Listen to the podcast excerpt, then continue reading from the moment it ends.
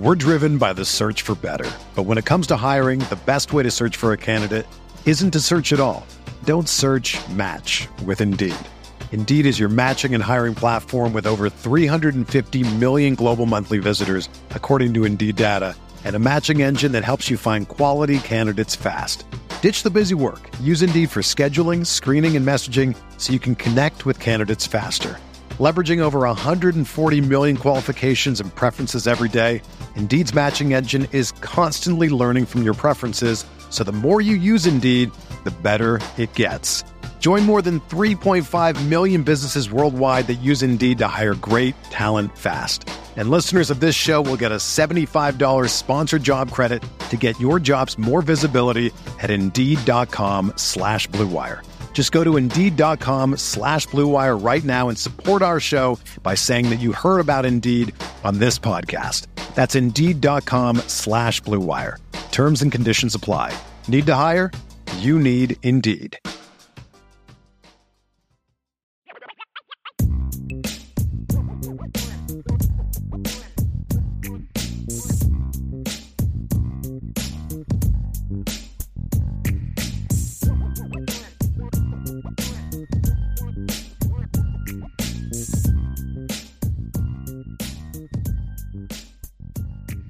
Welcome in, everybody, to the CFB Nation All America podcast. My name is Bill Trocchi, senior editor at sportingnews.com, alongside Bill Bender, lead college football writer at sportingnews.com. And Bill, Friday, bowl season starts. Bowl season kicks off. We're just days away from the extravaganza 41 bowls this year. Um, and, you know, uh, uh, you're a guy who says there's no such thing as too many bowls. Never. And I always the, my two catchphrases is there's no such thing as too much football and bowl games mean something different to everyone. I always say that. Like yes, guys leave and skip for bowl, you know, the NFL and yes, the the NIL and transfer portal has changed some things, but you know, like when you have that school like you know, a couple years when Army was in there, North Texas is in there, the Bahamas Bowl between UAB and Miami of Ohio. And I always encourage people just to watch the Bahamas Bowl to see how weird that bowl game really is. Um, it, it, it's a great time of year. And at the end of this, we're all going to be like, I can't wait for college football. And you're going to sit there and say, well, I'm not going to watch these 42 games. Of course, I do I watch every single play? No. But if I'm wrapping presents or, or, that kind of thing, of course I'm going to have it on in the background. Of course, you're going to have it on. Absolutely, no doubt. And when you say there's no such thing as too much football, that is, let's keep in mind Saturday there is the uh, the HBCU bowl game. That's one. There are six bowl FBS bowls. That's seven, and then there's three NFL games on Saturday. That's 10 games, uh, basically trying to get exclusive windows on different channels and things like that. So when you say uh, there's no such thing as too much football, December 17th might put that to the test. We shall see. So, uh, welcome in to our show. We are going to, uh, we'll get to the bowls in a minute. First, we're going to kick off a little uh, piece I worked on for sportingnews.com, uh, handing out report cards for the 14 first year coaches across FBS. And man, there were some terrific seasons by first year coaches. We've talked about a little bit throughout the season. Um, it's amazing. Two of them were in contention for the National Coach of the Year, and Sonny Dykes and Lincoln Riley.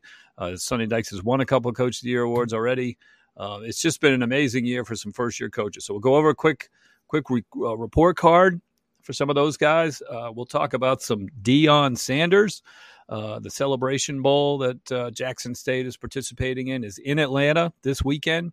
I will be there. I think I'm going to the press conference on Friday, and then I'm going to the game on Saturday just to take in all that is Deion, see if there's any oxygen left in the room for any of the other coaches, any of the other players, and uh, any any of the other uh, bowl participants. Um, we will have a trivia question, and then we'll get to uh, we're going to do our confidence contest for the bowl season.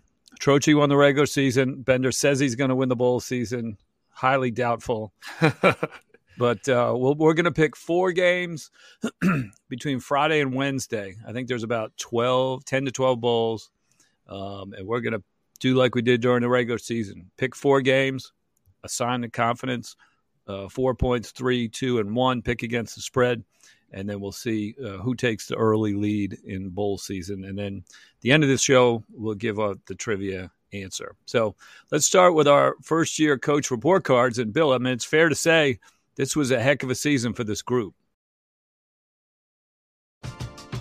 We're driven by the search for better. But when it comes to hiring, the best way to search for a candidate isn't to search at all. Don't search match with Indeed.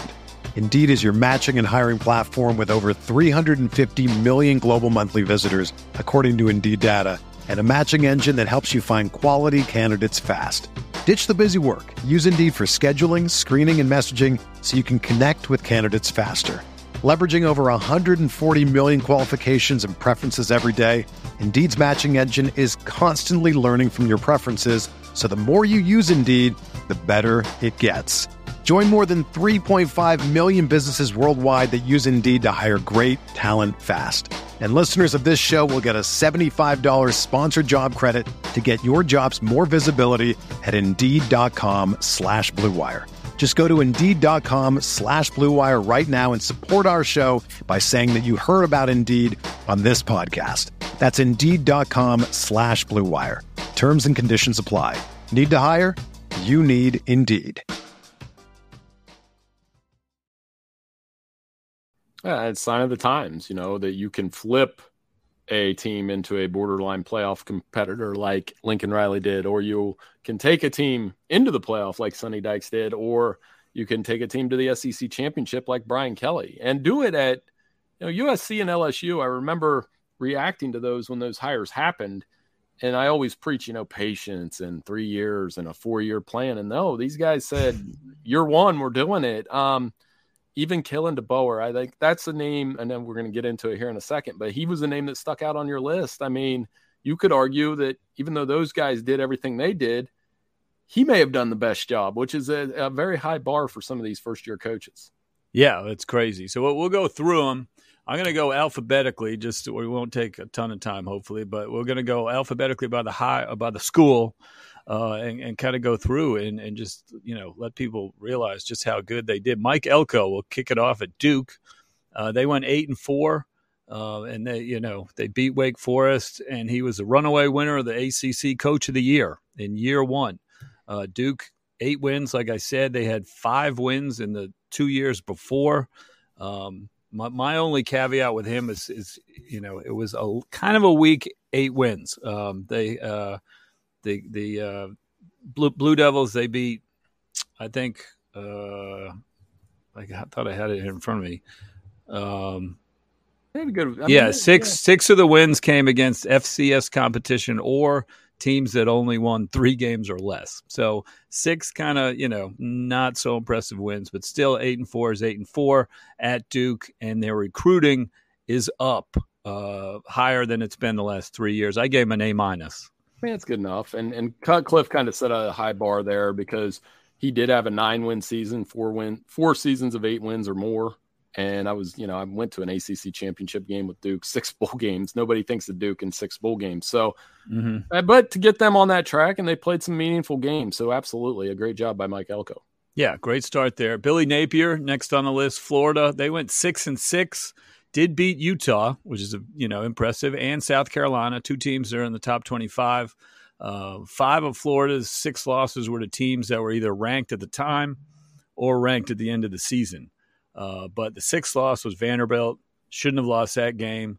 And you know, uh, as I said in the in the story, if you're Florida, you're looking for a little more out of the first season, a little higher floor than six and six. They do have a top ten recruiting class coming in, but I, I'm going to give them a C plus. I don't think Florida should should be six and six, no matter what the circumstances are.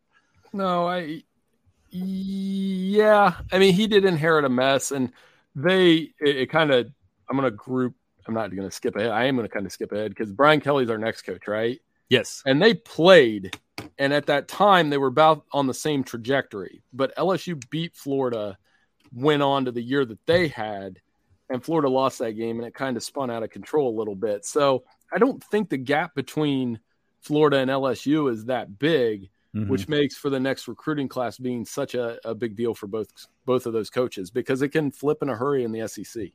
Yes. So Brian Kelly, for our, our, Notre Dame fans that, that listen, we know we got some uh, spillover for Bryan Driskell's podcast, which is great. Um, uh, LSU at nine and four in in his uh, first season there. Notable wins were Ole Miss and Alabama, and he's got his recruiting ranking for uh, you know class 2023. Uh, the December signing period is about a week away or so. Uh, he's he's got it at number five, so that's great for Kelly. Uh, it was a wild year. I looked it up. They were unranked for the first eight weeks of the year, which is hard to remember because you know landing an unexpected spot in the SEC championship game, you expect to be ranked all season. They were unranked for eight weeks, and then they rocketed all the way from unranked to number six in about three weeks, and then ended up dropping down a little bit. Um, you know that that Texas A&M loss end of the season lost left a bad taste, and then really being non-competitive in the SEC championship still gave him an A minus. Uh, he took over kind of a messy situation. Like I said, recruiting is off to a great start. Yeah, and they weren't people weren't projecting them to even maybe go to a bowl game. So mm-hmm. he's done a good job with the talent he has. This was part of the reason he took that job. We'll see if he can continue to recruit. I mean, I think the, the best thing that Brian Kelly did this year was the the Jayden da- Daniels development, where he was a guy that nobody. If you'd have told, if I'd have told you in August, hey Bill, um, Jayden Daniels going to beat Alabama in overtime, and he's going to be the reason why. You would have said, "Ah, no." So, uh, and after season. you watched the first three quarters of the first game against Florida State, you would have said, "No, no, no, no, no." But the the continued so he can continue to have that at quarterback and the talent they have, and can bring in at LSU, things are going to be just fine. Next on the list, Mario Cristobal. My goodness, Miami five and seven. Notable wins, none. He does have a top ten recruiting ranking, but other than that, I mean, what happened at Miami? It was a total disaster. They lost to MTSU by 14, Florida State by 42, Clemson by 30. Their quarterback, who was supposed to be so good, regressed significantly. I mean, $8 million for a 5 and 7 record, that's not what the Hurricanes were thinking. No, and the season went off the rails a little bit with that Texas A&M loss, where it was clear that they weren't ready. Tyler Van Dyke, you know, he, he regressed, like you said in the story, and um, you know, you can't lose to Middle Tennessee State or your rivals. So Oof.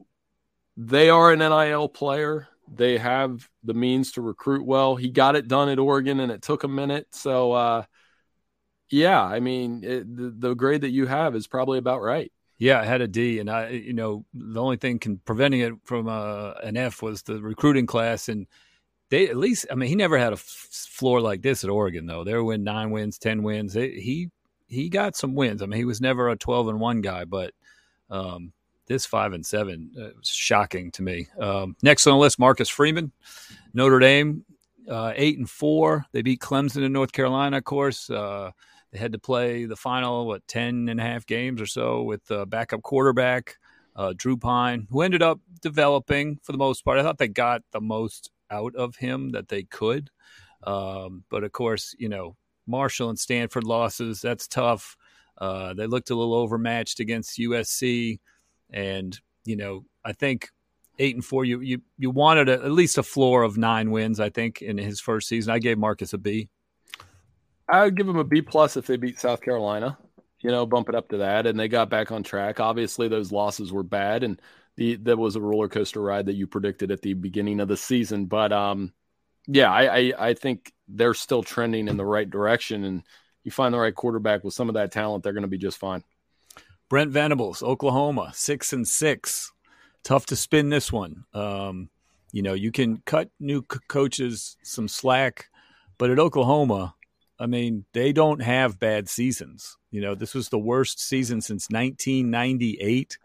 Um, you know, they they lost to Texas 49 to nothing you can regress a little bit, but Oklahoma regressing means nine and three. Um, they've you know set such an unbelievable standard with Bob Stoops and Lincoln Riley, and you know Stewart Mandel f- famously at the Athletic predicted a, a, a tough season for Oklahoma, um, and he took some heat, but he was he was on target. Uh, but I would say you know. Like I said, it, it was surprising to see them dip below nine wins. I gave them a D plus. I predicted them to win the Big Twelve, so I think uh, they didn't do that. But I, you know, I, they the defense. Uh, that's where I thought he would make a difference, and he didn't. Remember, their season kind of got off the rails when they lost to TCU. Anytime you lose to Uh, Texas 49 to nothing. That's mm. probably the that that right there makes it a D, and then everything else makes it a D plus. And they could have a losing season because a lot of people are predicting Florida State to boat race them in their bowl game. Yes, yes, they are on a roll. I, I like Florida, the way Florida State is playing. Next on the list, Dan Lanning at Oregon, nine and three. Uh, his recruiting ranking right now is number twelve, which isn't far off from Cristobal's rankings when he was at Oregon.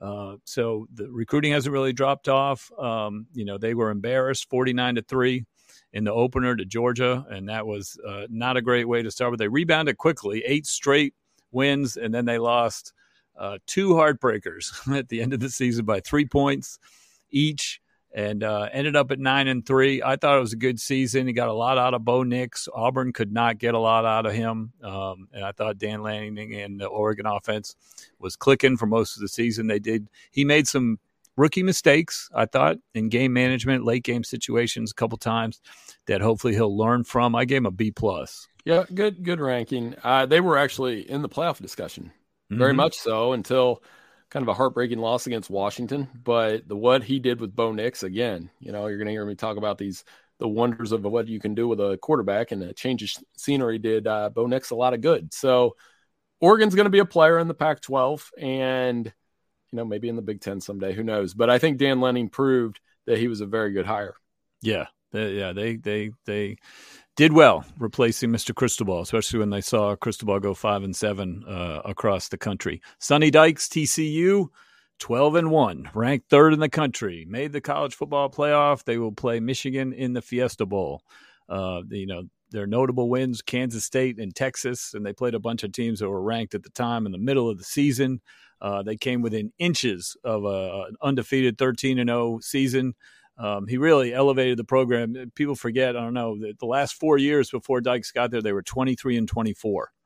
And then in one year, all of a sudden, they're nearly undefeated. Um, so he's he's in position to win Coach of the Year. He's won a couple already. Uh, Sporting News Coach of the Year is coming out soon. I gave him an A plus. I mean, I, I, there's not much more he could do. Yeah, great year, great year, and you know, I don't have anything other to add than you know, help Max Duggan become a Heisman finalist fit matters. I say this all the time when it comes to coaching, and nobody fits in Texas more than Sonny Dykes, son of a Texas coach, all those things. Um, and yeah, I mean the superlatives are there, and now he has a chance. And they they're I'd give them more of a chance against Michigan than people are letting on because we'll, we'll get into that more as bull season goes on. But that is Big 12 style versus Big 10 style, and we'll see which one wins. And I think they'll go in that game and let it rip. Yeah, I think so too. I talked to a few people last week from TCU. They're very confident in themselves. They feel like they're you know better collectively than they are individually. Um, not as flashy as some of the other teams in the college football playoff. We'll see how that plays out. Next on our list, Joey McGuire, Texas Tech, seven and five. They were picked ninth in the Big Twelve, and they finished fourth uh, at five and four. excuse me, when they beat Oklahoma to close the season, which is just a huge win for Texas Tech anytime you can beat Oklahoma. In fact, they beat Texas and Oklahoma in the same season for the first time in school history. McGuire's recruiting class is ranked 22 right now. The last three classes prior to his arrival averaged a ranking of 55. So he has upgraded the recruiting significantly. I'm giving him an A minus. Great job by Joey McGuire. Hey, you did. And work you got to continue that work. And we we talked a lot about mike leach yesterday um, and the tragic passing there. He did he made it work for a decade. Now remember when joey mcguire said everything runs through lubbock uh, i loved that that was good but uh, there's still there's still work to do to make that happen because a big, carried away that's all right yeah a little that's fine so he's got them believing in lubbock and uh, we'll see how that goes that was one of the best quotes of the year no doubt it was great uh, Lincoln Riley next on the list. USC 11 and 2. They were 11 and 1 till that upset in the Pac 12 championship game. They beat UCLA. They beat Notre Dame. Couldn't beat Utah. Got got got upended twice uh, by Utah. But heck, I mean, USC was they went into the portal hard. He had the Heisman Trophy winner and Caleb Williams. Their recruiting right now is number 14 in the country, which is an upgrade from US. USC's been up and down in the recruiting rankings. This is their, uh, an up uptick for them. And then, but beyond the high school recruiting rankings, you know, Lincoln Riley knows how to use that transfer portal. An A for Lincoln Riley in year one in Los Angeles. I was a tough grader, I could say A minus because the defense dealt, does need work, you know, and they got out physical twice by Utah. But I mean, yeah, you know, it, it have a Heisman winner, have uh, New Year's Day six season to be in the playoff discussion through the eh, last week of the season. I always tell people in 2020, USC was ranked, was undefeated with like two weeks left in the season. And in the college football playoff rankings, they were ranked behind Coastal Carolina. That, that's not going to be the case anymore. Lincoln Riley brought that glamour back to the program, and it'll continue next season with Lincoln, uh, Caleb Williams.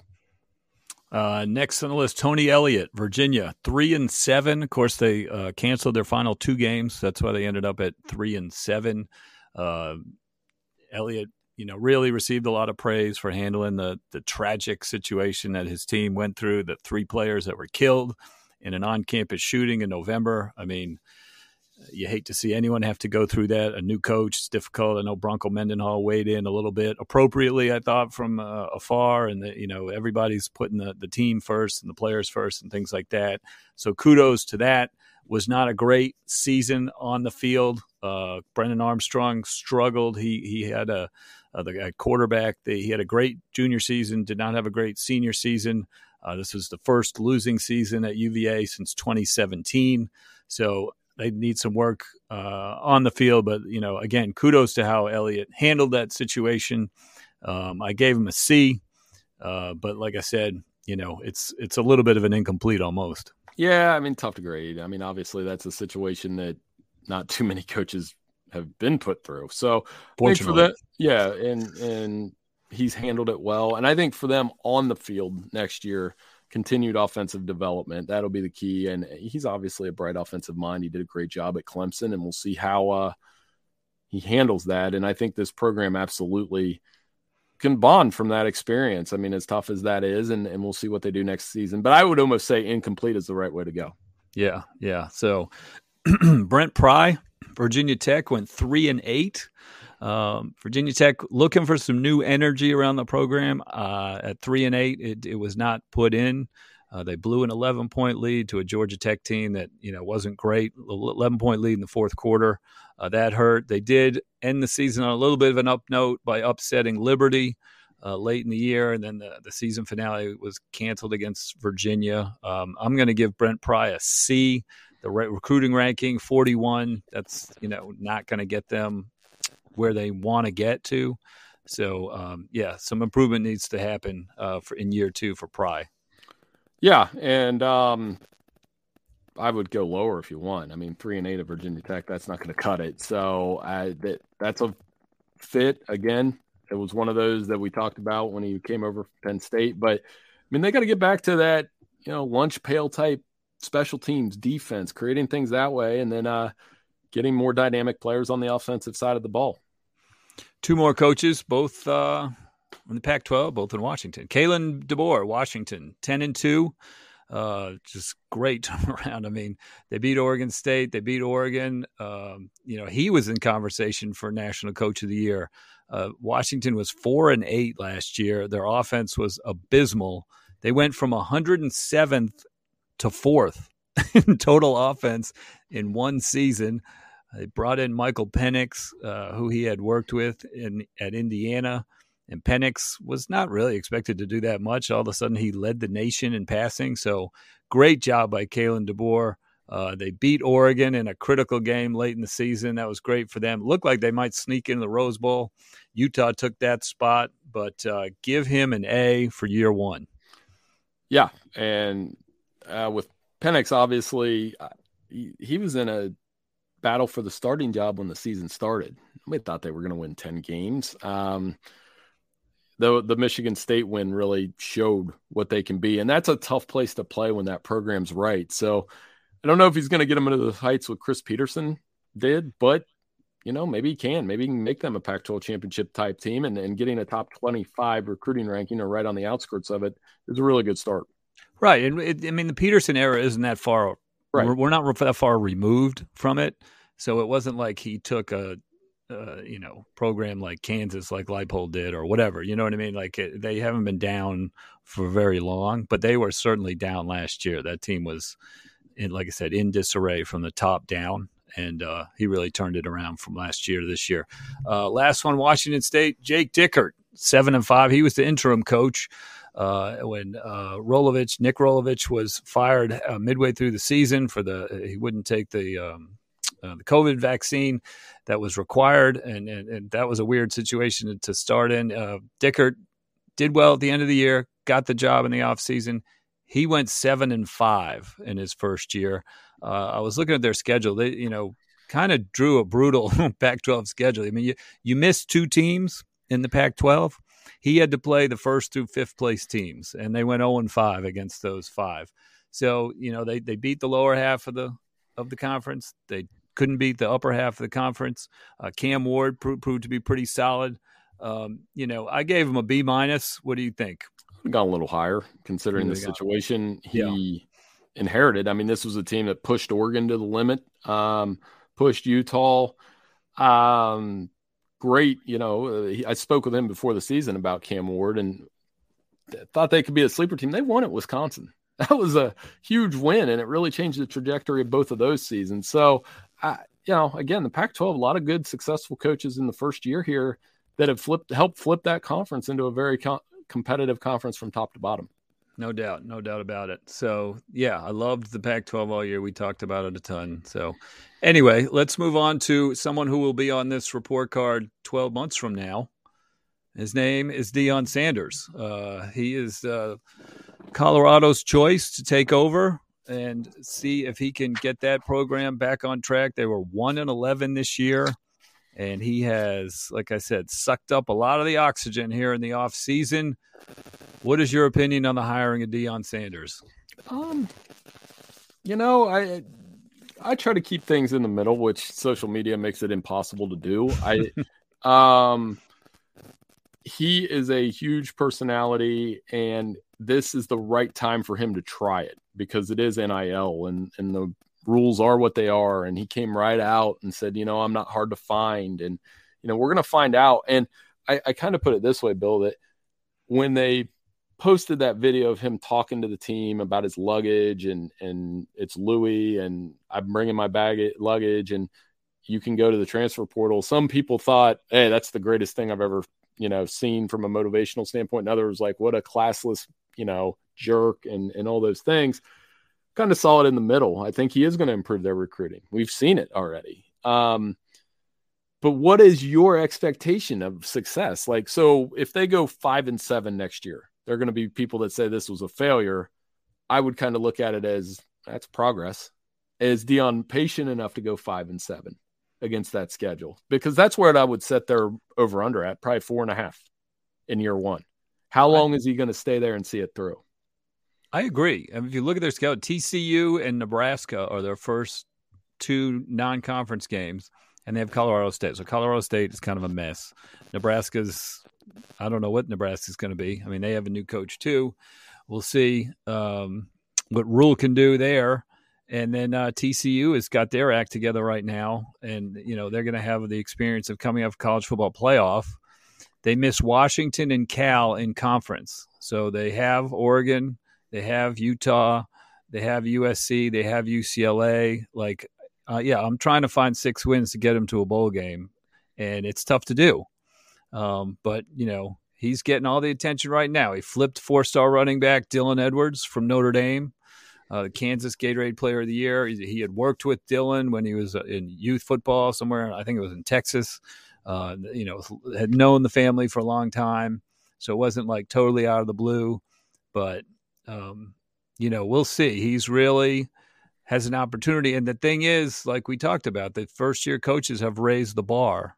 And suddenly you're not, this isn't a three year plan. And he doesn't, he's not ready to wait for a three year plan, right? His right. his statement to his team was as as a coach, you get you either get terminated or you get elevated, and he's looking to get elevated from Colorado, and he's probably going to make no no secret of that. I mean, he's the largest personality to take a college job since Jim Harbaugh, like on any cycle. Then when Harbaugh came to Michigan, the hysteria, and I like to remind people, like, I was pretty moderate on Harbaugh through the whole thing. And I, I always went on countless radio stations when they were like, you got to fire Harbaugh. I'm like, no, you know, you got to wait, see it through because people don't understand the mess that he inherited at Michigan post Brady Hoke, that is a you know like five star neighborhood compared to Colorado and what Deion's getting. You know, he has to build this program from the ground up essentially, and that's not like USC where you're bringing Caleb Williams with you, or LSU where you have four and five star SEC guys on the roster, or I would even argue even TCU where they had had success under Gary Patterson. This program has not been very good. They had the one year with Mike MacIntyre They've had a lot of controversy, haven't won football games. That's why I'm going to try to, I'm going to be fair with Deion. I think if they go five and seven, I'll be like, that's a good year. But I am feeling that, like I said, with social media, and like you said, him being who he is and the huge personality that comes with that, it'll be interesting to see how people view what a five and seven season at Colorado really means. And and it's I get the feeling he's not going to be easy to work with on the inside. He's going to want everything his way, and I think will Colorado be able to put up with that? Athletic director Rick George is he on board with letting Deion kind of run the show because Deion's not going to want any sort of restrictions, not necessarily on on getting kids in, but just when he does the media, when he does his practice, when the kids have to go to class when they're allowed. Like he's gonna Deion's gonna say, I'm in charge. You're not gonna tell me how I'm gonna run my program. And I don't know. I did there could be some conflicts, but you know, there's plenty of coaches out there that are not easy to deal with that win games, and that's the bottom line. And um, you know, he certainly talks a big game. If I was a parent of one of those uh, football players, I wouldn't have been happy listening to him talk about how they're basically lousy football players and they need to, you know, catch the next train out of town.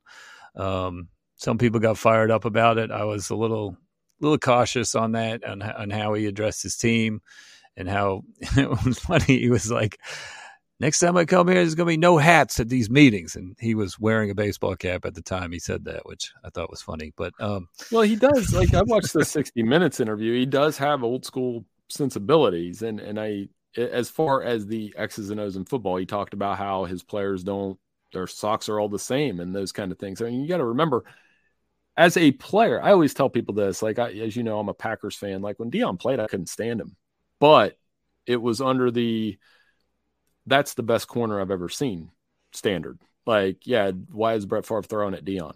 Like that kind of thing. He was so mm-hmm. good. He was cocky, but he could back it up. And I was watching the game on Sunday night with the Dolphins, and I told Grant, I said, "Hey, by the way, he was talking about Tyreek Hill. I was like, hey, by the way, Deion could cover him, and he'd be fine in man by himself, and he'd want that. And I think that's part of this.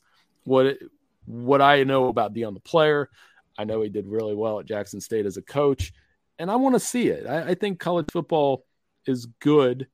When Harbaugh came to Michigan, it was good when Deion comes to Colorado, it's good because it's going to create more interest in Colorado football. And I can't say I've had much interest in watching them very much over the last 20 years. It's just wild to think. I mean, he feels like this breath of fresh air and he's going to be this rising star and that kind of thing. And like, you know, the, the two coaches that I'm not trying to compare them, but just that have been in the news the last 24 hours, 48 hours and seeing their ages. Mike Leach was mm-hmm. 61 years old when he passed away. Deion is 55. He's only six years younger than Mike Leach.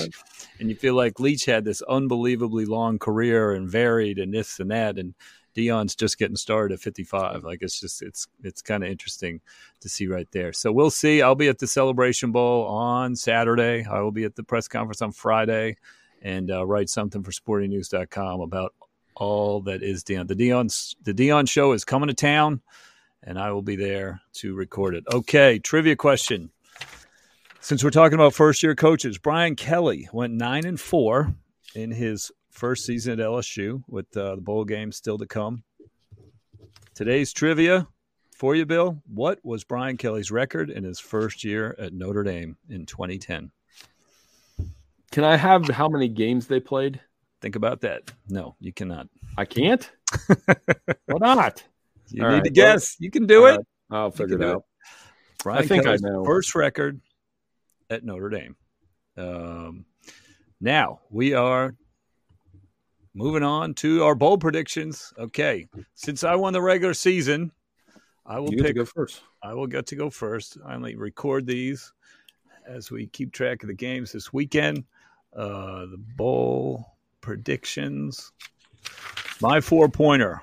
I'm going to start us off. Four pointer against the spread. I'm taking Oregon State minus 10 and a half against the Gators in the Las Vegas Bowl.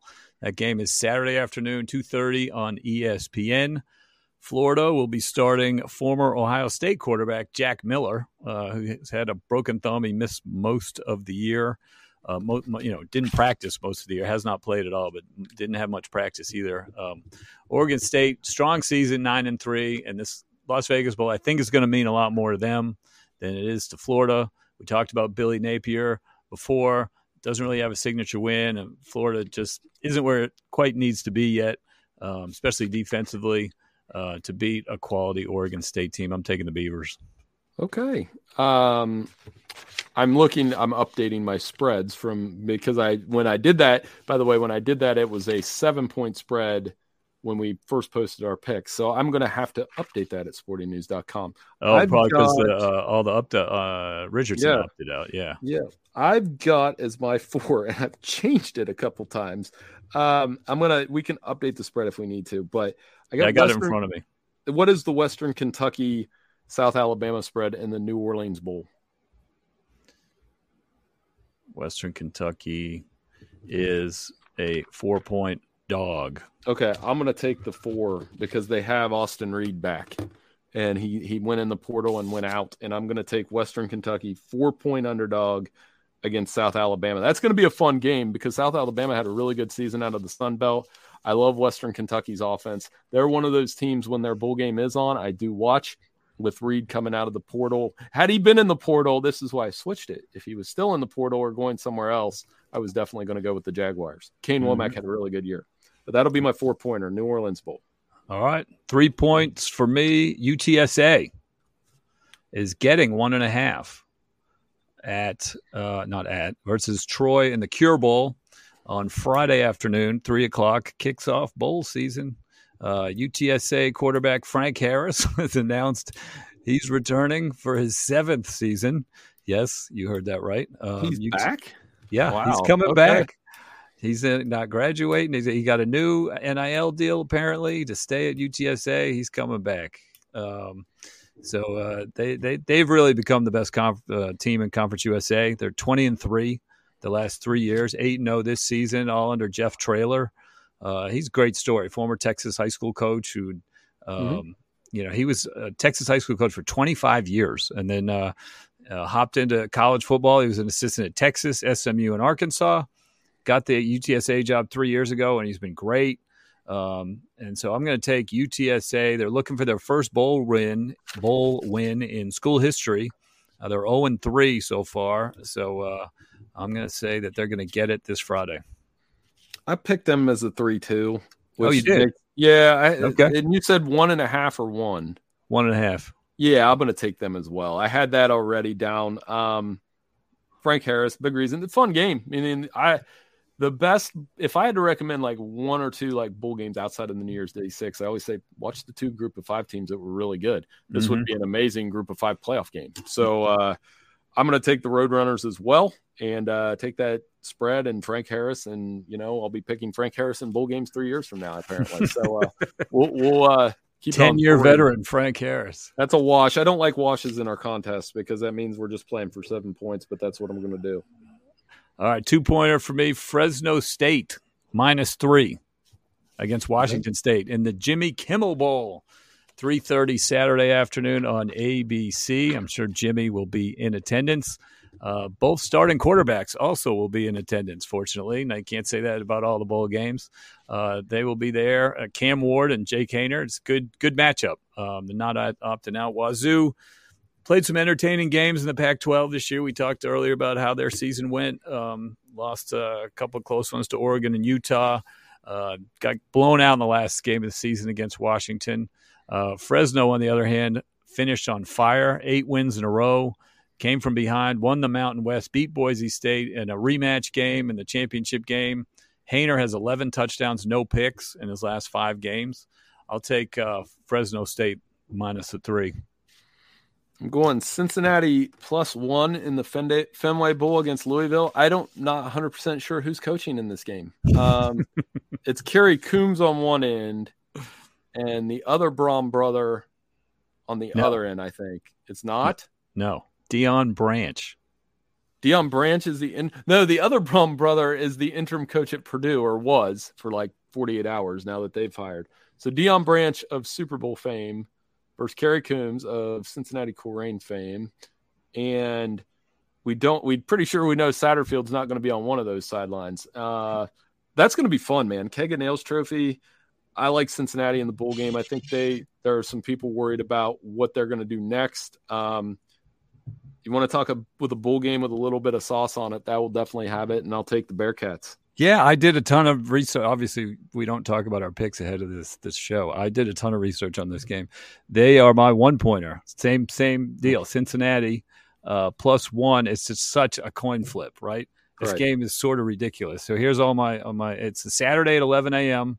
in Boston, Fenway Park, and it is. Um, you know, here's the, what I uh, discovered. the first time they've played since 2013. Uh, the original trophy was mm-hmm. reportedly lost by Louisville, so that there's a replica, and I'm sure that'll be on hand um, at Fenway. Someone who will not be on hand is Scott Satterfield. He says he's not going to Boston. He doesn't even want to be there. Um, Louisville is going to be missing Malik Cunningham, a starting quarterback, their top running back, and Tiyon, Tiyon Evans, their leading receiver, second team All ACC. Tyler Hudson is out. Third team All ACC cornerback uh, Kei'Trel Clark is out, and their co-defensive coordinators, their offensive coordinator, the running backs coach, quarterbacks coach, and the linebackers coach out. Deion Branch, Deion Branch is going to have three full-time assistants, and and Deion Branch, Super Bowl MVP with the Patriots. By the way, you didn't mention oh, the Patriots. That. You just said yeah. Super Bowl fame. It was the Patriots Super Bowl. okay, of course, of course. Yeah, yeah, yeah. yeah. He will be the head coach. He's, he's the director of player personnel. He wasn't even mm-hmm. like a full time assistant coach. Anyway, Cincinnati, though, on the other side, they lost Luke Fickell, of course, to Wisconsin. Kerry Coombs, like you said, four full time assistants have also departed. So, I mean, they should just let Satterfield and Brohm coach. It yeah. would be amazing. Like it's the that same thing. Amazing.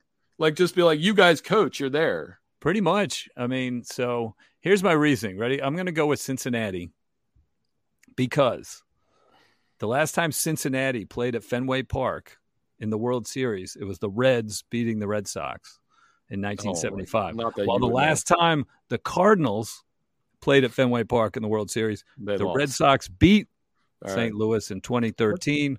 So the Cardinals lost. Cincinnati won it's going to be Cincinnati. That's my logic right there. That's a well, little could, Lee, Lee, Corso logic right there. I could have used my logic would be then that one time I drove well because that's like we uh, Ohioans joke. Some of us joke like sometimes when Cincinnati people give us a hard time up here in Central Ohio, we'll be like, oh, Cincinnati's part of Kentucky anyway. And then so one time I was driving to Lexington for us, and I stopped in a gas station in Kentucky, and somebody I got ID'd. I you know whatever. Um, and she goes, "I don't like people from Ohio." And I, you can imagine what I wanted to say, but I just said, "All right," in the left. But you, you knowing me, know, and I had to bite my tongue pretty bad. And I was like, "What?" I could have said a lot of bad things about Kentucky, but uh, I like Kentucky. I'm on, you know, it's fine. But Cincinnati's part of it. But uh, I got the Bearcats. So my one pointer. Yeah, it's it's kind of a. I didn't really want to pick it because it's a hard game to pick but to to show we're gonna have a piece on it this week. The BYU SMU game, mm. uh, first time they've met since the 1980 Holiday Bowl, which is one of the greatest bowl games ever played. Uh, you know, you go back and look at the history of that game. I've got the Cougs plus two and a half, unless you have a different line. I'll, I'll take whatever line you have, but I like the Cougars to win, and uh, it'll be a shootout. Be a lot of fun, a lot of points. They scored 91 total points when they played in 1980. I like the, the BYU to win. You'll see some flashbacks to that game, and it's the New Mexico Bowl, by the way. I forgot to mention that. Um, I'm giving you five and a half points. You got up to five and a half. Someone must have opted out. I don't know. That's what I got to update our lines on our bull predictions at Sporting News, and I will do that. Believe me, because these are impossible to pick. So that'll get me off to a good start. There you go. You're getting five and a half right there. Um, very good. All right. So to review, I've got Oregon State minus 10.5 as my four pointer, UTSA plus one and a half as my three, Fresno minus three, and then Cincinnati plus one in the Fenway Bowl. Bill Bender goes with Western Kentucky plus four, UTSA plus one and a half, Cincinnati plus one, and BYU plus five and a half. You got four underdogs you're taking. Four yep. underdogs to cover the spread. How there are no that? underdogs in bowl games. That's some of them are coin flips. So we'll see. It should be fun. I can't wait. Trivia answer: The Brian Kelly went nine and four in his first uh, first season at LSU, and uh, the bowl game is still to come. What was Brian Kelly's record in his first season at Notre Dame in 2010? I guessed seven and six. You guessed close.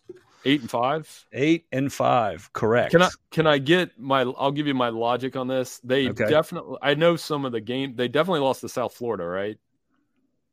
Year one. No, I think was that was year, year two. two. Did they beat Miami in the bowl game? They did. That's where I remember that because that was the moment when I was like, Notre Dame beat Miami in the Sun Bowl. Yeah. So they won that bowl game, and they. I was like, okay, they're gonna they looked awesome in that bowl game, if I remember correctly. And I was like, okay, the momentum's going to carry over. And it, again, it took a minute. So took a minute. That, that so that season that was marked by two ugly losses. It was not South Tulsa? Florida. That was a Tulsa and Navy. Tulsa and Navy both beat Brian Kelly in his first season at Notre Dame. The only ranked team Notre Dame beat that season was Utah. Okay. They lost. I believe to, Navy didn't pass. Or like the whole game. Very, uh, that I can't very, tell you. Very few passing yards, and they might have got. Did they? You have their schedule up? Did they get? What was the Michigan score that year? Uh, I don't have the schedule up in front of me, but yeah, Michigan was one of the losses. Stanford was one of the losses when mm-hmm. Stanford was good. Harbaugh was probably at Stanford at the time. Mm-hmm. Um, and so uh, yeah, I believe Michigan yeah. State might have been the th- the fifth loss. So, so, I I guess seven and six, but I, am close. So close, very close, very close. very close. But yeah, that was uh, that's why that bowl game. I'm telling you, and with those report cards, he's he exceeded expectations in year one, given what people thought. Some people thought that would be a full fledged disaster. Definitely. So, very good. All right, enjoy the bowl games, everybody. Keep track, see who what happens with this confidence contest and uh, we will be back next week to break more, do more bowl game picks. We're gonna talk about the new hires and give them give a little report card for that uh, as we move forward and get deeper into bowl season, and then uh, maybe talk a little recruiting at some point as signing day approaches as all the things converge all at once in the college football calendar. Thank you once again, everybody, for listening to the CFB Nation All America podcast.